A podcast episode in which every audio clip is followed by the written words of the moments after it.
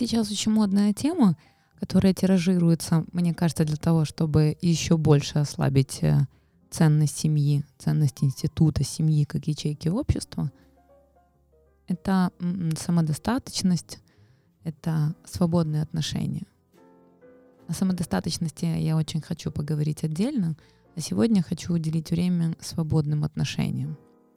Что это такое? Почему все больше пар, все больше людей берут это как лозунг, пропагандируют эту эм, какую-то странную свободу в своих отношениях? Что это такое свобода? Что такое свободные отношения? Для меня вообще это оксюмарон. Свободные отношения. Или нет, не так. В отношениях, на мой взгляд, должен быть настолько высокий уровень свободы, чтобы эти отношения были ценностью. Но свобода не друг от друга, потому что свобода всегда предполагает свободу от каких-то ограничений, от каких-то рамок, от какой-то зависимости.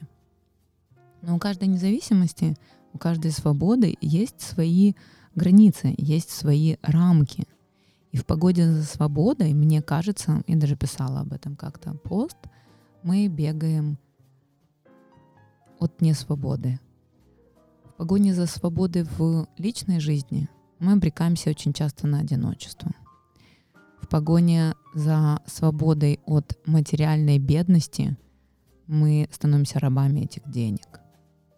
В погоне за свободой высказывания своего собственного слова мы всегда натыкаемся на какие-то чужие рамки и становимся заложниками и очень тщательно следим, что мы хотим сказать, что мы хотим донести, насколько это что-то, какое-то свое собственное высказывание будет противоречить чужому мнению, потому что свобода слова — это значит идти наперекор общественному мнению.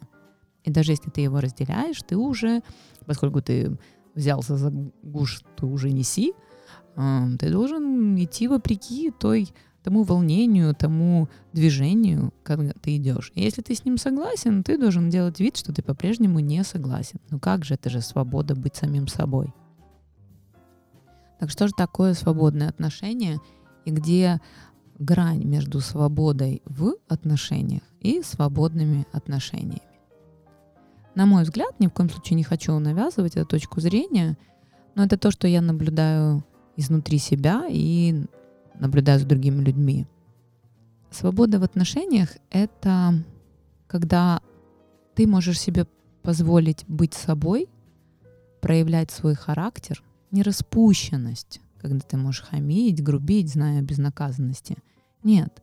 А когда ты можешь быть собой, тебе позволяют быть собой. На самом деле, чужие позволения всегда натыкаются на ваши собственные непозволения. Вот настолько, насколько вы себе позволяете быть кем-то, настолько и общество позволяет вам это.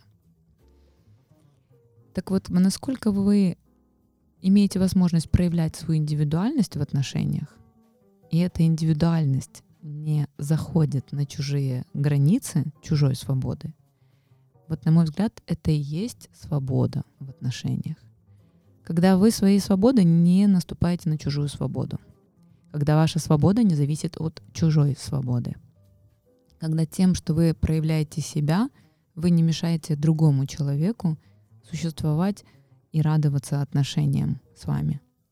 В дружбе, на работе, в межличностных, межполовых отношениях. Когда вам приятно чувствовать себя таким, какой вы есть, и вы ощущаете э, комфорт, легкость, радость от присутствия в ваших отношениях другого человека. Когда в хорошем смысле слова вы не задумываетесь, что вам нужно сказать о последствиях. Но это очень важно. Чужая свобода натыкается на ваше собственное ощущение этой свободы. И говоря что-то, вы не делаете человеку больно, вы не дрессируете его, вы не заставляете его терпеть, потому что вы уважаете его встречную свободу быть самим собой. То есть на самом деле, на мой взгляд, гармоничные отношения это гармоничное отношение двух свободных людей. Мне настолько хорошо с тобой, что я хочу это хорошо продлить, умножить, масштабировать и развить. Я хочу выйти в отношениях с тобой на новый уровень. И поэтому я берегу свою свободу, но я уважаю твою свободу. Я ценю свое проявление и то, как ты позволяешь мне проявляться в этих отношениях. Насколько мои изменения не угрожают твоим изменениям. Вот для меня это гармония в отношениях, в паре, с друзьями, с теми, с кем я коммуницирую по работе. Я даже клиентов не беру тех, с которыми я не могу себя чувствовать свободной. Вот эта раскрепощенность, невседозволенность, она, наверное, и есть сигнал того, что вам комфортно, вам легко. Вообще человеческому организму, человеческой психике, мы же животные, не бывает а, ультрамариново, розово, фиолетово, красно. Есть черное и белое, вот в этом контексте. Комфортно и некомфортно. Нет других цветов. Вам не может быть немножечко некомфортно или чуть-чуть комфортней. Это уже сравнительная характеристика. Глобально есть только минус и плюс. Человеку как животному либо изначально комфортно, либо некомфортно. Все остальное это попытки себя уговорить, сговор совестью. Это не значит, что вообще, в принципе, все, что происходит в нашей жизни, мы должны поделить на вот комфортно-некомфортно. Если ситуативно вам некомфортно, то вы не должны это терпеть, видоизменять, сразу встали, вышли. Это, наверное, из разряда утопии. Все равно, несмотря на то, что я пропагандирую нравится, не нравится, есть понятие ответственности, есть понятие обязательств, есть понятие своего собственного долженствования. Не когда тебя привлекают к ответу, когда тебе интересны эти отношения, и ты берешь ответственность за них на себя. И если тебе ситуативно некомфортно, то ты понимаешь, ради чего тебе это, то выгоды, которые ты хочешь получить, то благо, которое ты получаешь, и то ту плату, которую ты готов платить за то, чтобы получить это благо. И вот если это все соразмерно, все идеально, покатили, делаем что-то дальше совместно – или раздельно, если это некомфортно, глобально. Свободные отношения. Это как? Это когда я не прячу свою измену сексуальную, я свободно флиртую при своем партнере, тем самым унижая его достоинство, давая ему понять, что мне кто-то ситуативно интереснее, чем он или чем она. Но это уже и не свингерство, да? Потому что это называется свободные отношения. У меня есть несколько пар, которые открыто заявляют о своих свободных отношениях. Очень интересно наблюдать со стороны, как один играет в свободные отношения, а другой давится ревностью и невозможностью отказать в этих свободных отношениях и страха потерять того, кто позиционирует себя свободным. Интересно наблюдать за тем, кто с удовольствием играется в свободные отношения, пока вдруг не обнаруживает, что партнер ушел к тому, кто против свободных отношений и наслаждается моногамными отношениями, наконец. Мне кажется, что свободные отношения в основном в своем большинстве это сговор с совестью.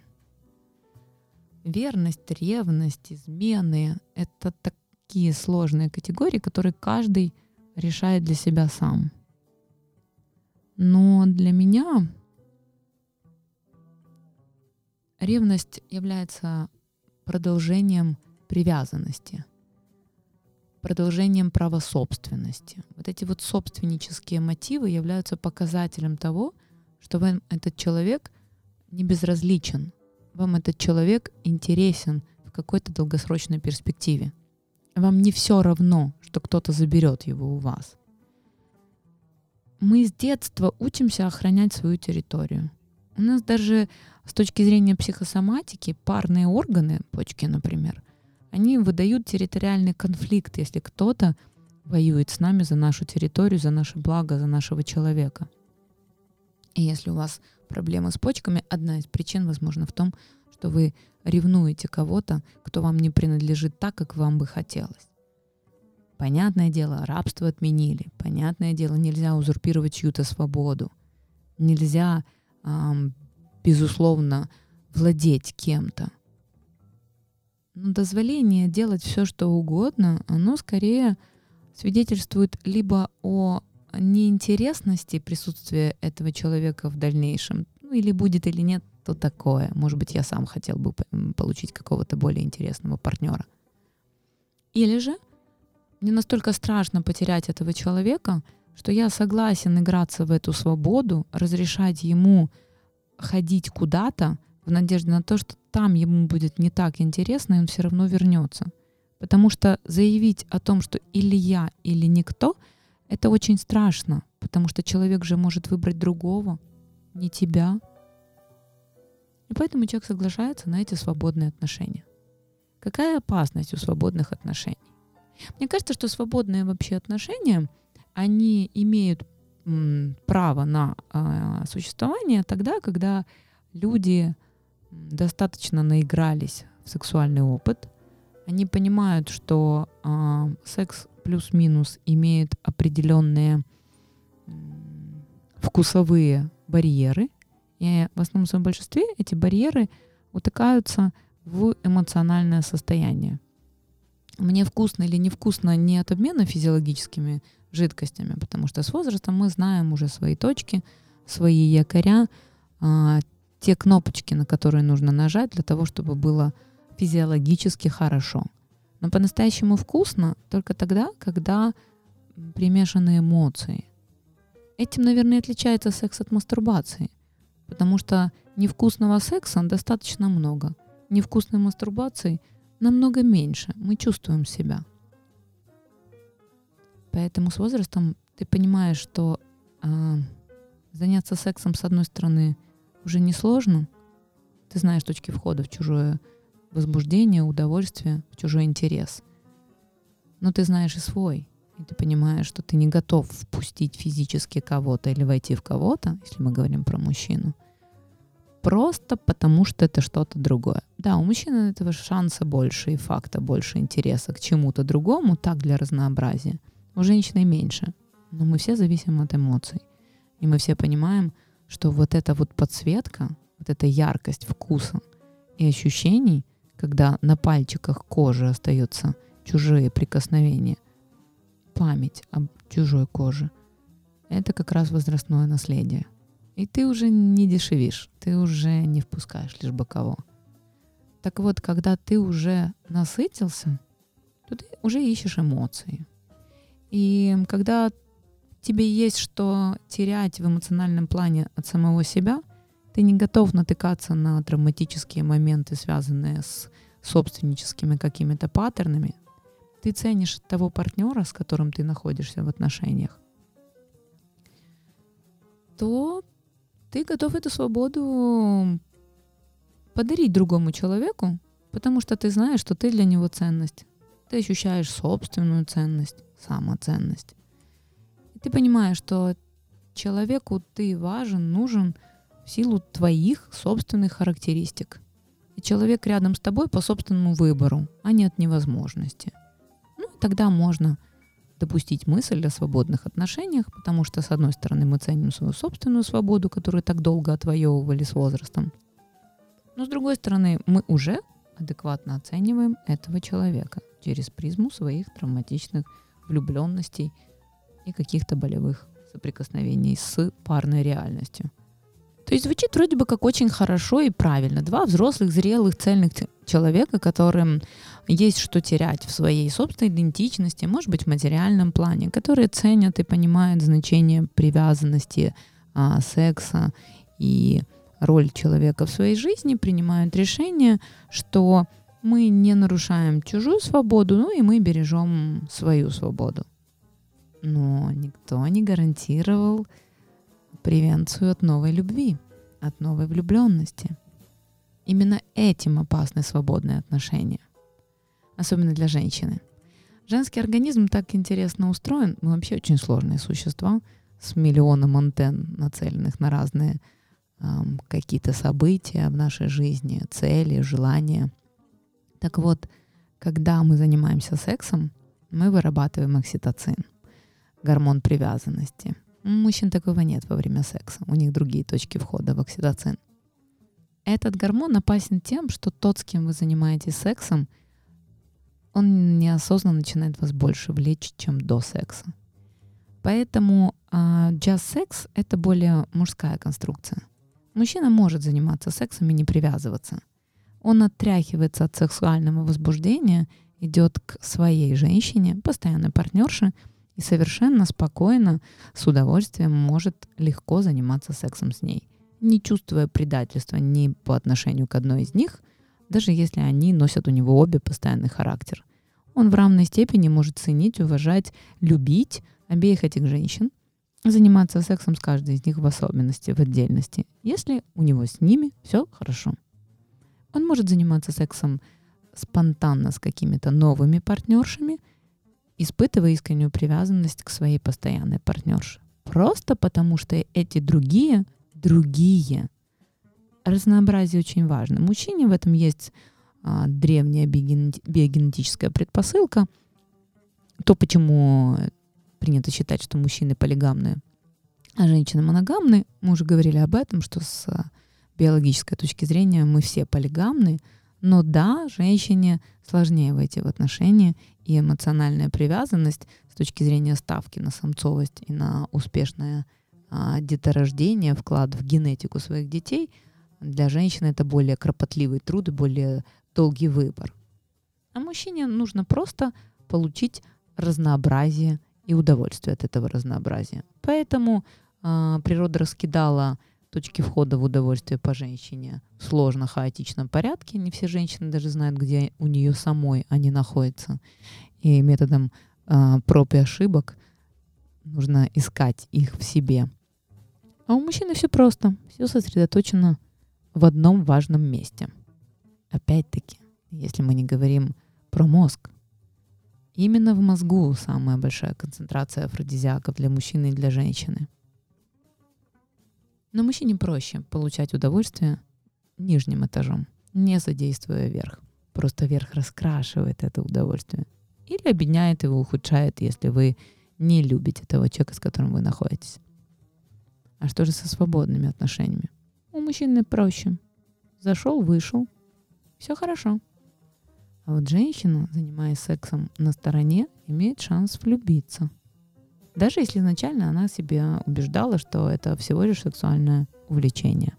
А потом оно становится сексуальным помешательством. Опять-таки, если секс был вкусным. А там уже окситоцин. А там уже влюбленность. Или ее иллюзия – когда люди находятся в длительных отношениях, у них неизбежно, эм, как э, этап развития любых организмов, а пара это организм, ожидает кризис. А кризис это всегда удар по трем самым важным сферам в жизни пары. Общение, выход в свет и секс. И если у людей запрограммирована, пропагандирована свобода отношений, то тогда, конечно, в этот момент они имеют шанс переключиться на кого-то другого. И когда они переключаются на этого кого-то другого, то тогда теряется смысл вытаскивать свои отношения из кризиса. Зачем напрягаться, если можно не напрягаться, как говорят в Одессе? Зачем спасать отношения, когда-то бывшие очень хорошие, теплыми, трепетными, доверительными – да, я уважаю этого человека. Да, я ему доверяю, но мне уже не так интересно. И мы ругаемся. И спим мы попа к попе. И я не хочу этого человека видеть уже столько, сколько раньше. У нас кризис. Но вместо того, чтобы стать крепче, развернуться лицом друг к другу, выработать сексуальную рутину, это в хорошем смысле этого слова, когда вы занимаетесь сексом столько раз в неделю, сколько вы занимались до кризиса. Вы держите этот момент на календарном отсчете. И это стимулирует выработку сначала искусственно, а потом естественно. Вы прямо предвкушаете телом. Ваши нейронные медиаторы, которые вашу гормональную составляющую, которая э, ответственна за выброс сексуальных эмоций. И вы уже с утра не, непонятно на рациональном уровне находитесь вот в этом предвкушении, потому что вечером будет секс. Ваше тело привыкло к этому. А вместо этого вы несете это возбуждение в какую-то другую систему удовольствий. Вместо того, чтобы общаться друг с другом, вы обсуждаете эти моменты сначала со случайным прохожим. А если вы уважаете свою цельность и свое физическое здоровье, то, скорее всего, вы будете подбирать более тщательно а не залипать в первого попавшегося, а значит шанс залипнуть у вас будет выше, потому что вы доверяете этому человеку, вам интересен он по каким-то другим показателям, а не только секс-онли. А ведь свободные отношения предполагают просто секс на стороне.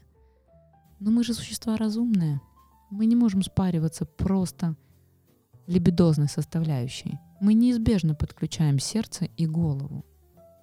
И когда в нормальных моих отношениях кризис, то любой другой партнер автоматически становится более привлекательным, более интересным, более подсвеченным фонарем из сердца и возбуждением ума по сравнению с моим привычным партнером.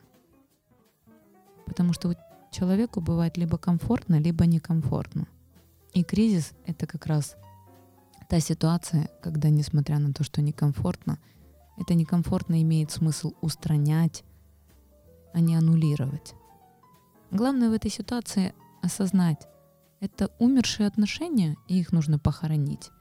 Или отношения переживают путь долгий, глубокий, но кризис. И вы все равно уважаете этого человека. Вам все равно в моменты затишья интересно обсуждать его жизнь, делиться своей. И когда вам хорошо или когда вам плохо, вы все равно хотите это хорошо-плохо принести этому человеку и обсудить. И все-таки, когда вам хочется заниматься сексом, это тот человек, с которым хочется заниматься сексом. Вам приятно прикасаться к его коже. У вас есть доверие к этому телу. Вам приятно ощущать, что это вы источник удовольствия у этого другого тела, не чужого тела тогда это кризис. Тогда за это стоит бороться. В мертвых отношениях вам плохо пахнет. В мертвых отношениях вас раздражают и вызывают брезгливость морщинки, родинки, волосы. Вам не хочется, чтобы этот человек случайно прикоснулся из-под тяжка.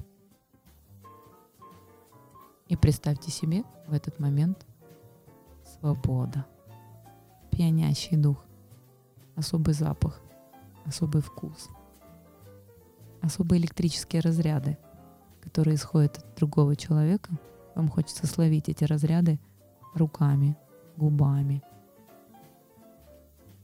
Когда эти импульсы служат афродизиаком для вашей пары. Свободные ли это отношения, если они могут быть обреченными изначально? Помните о том, что в свободе самое главное — это быть собой. Если у вас есть шанс потерять то, где вам по-настоящему комфортно, если после какого-то увлечения, которое неизбежно заберет ваше основное возбуждение ума или бедозных составляющих от основного партнера, то это уже зависимость от этой свободы. И именно вы являетесь ее главным источником врагом самому себе. Не стоит пропагандировать свободные отношения, если вам ценен тот, с кем вы чувствуете себя свободным. А если вам в принципе хочется отодвинуться от этого человека, огородиться и быть свободным от него, то тогда это не отношения. Не врите себе. Заканчивайте их. Жизнь слишком коротка, чтобы жить ее по чужому сценарию.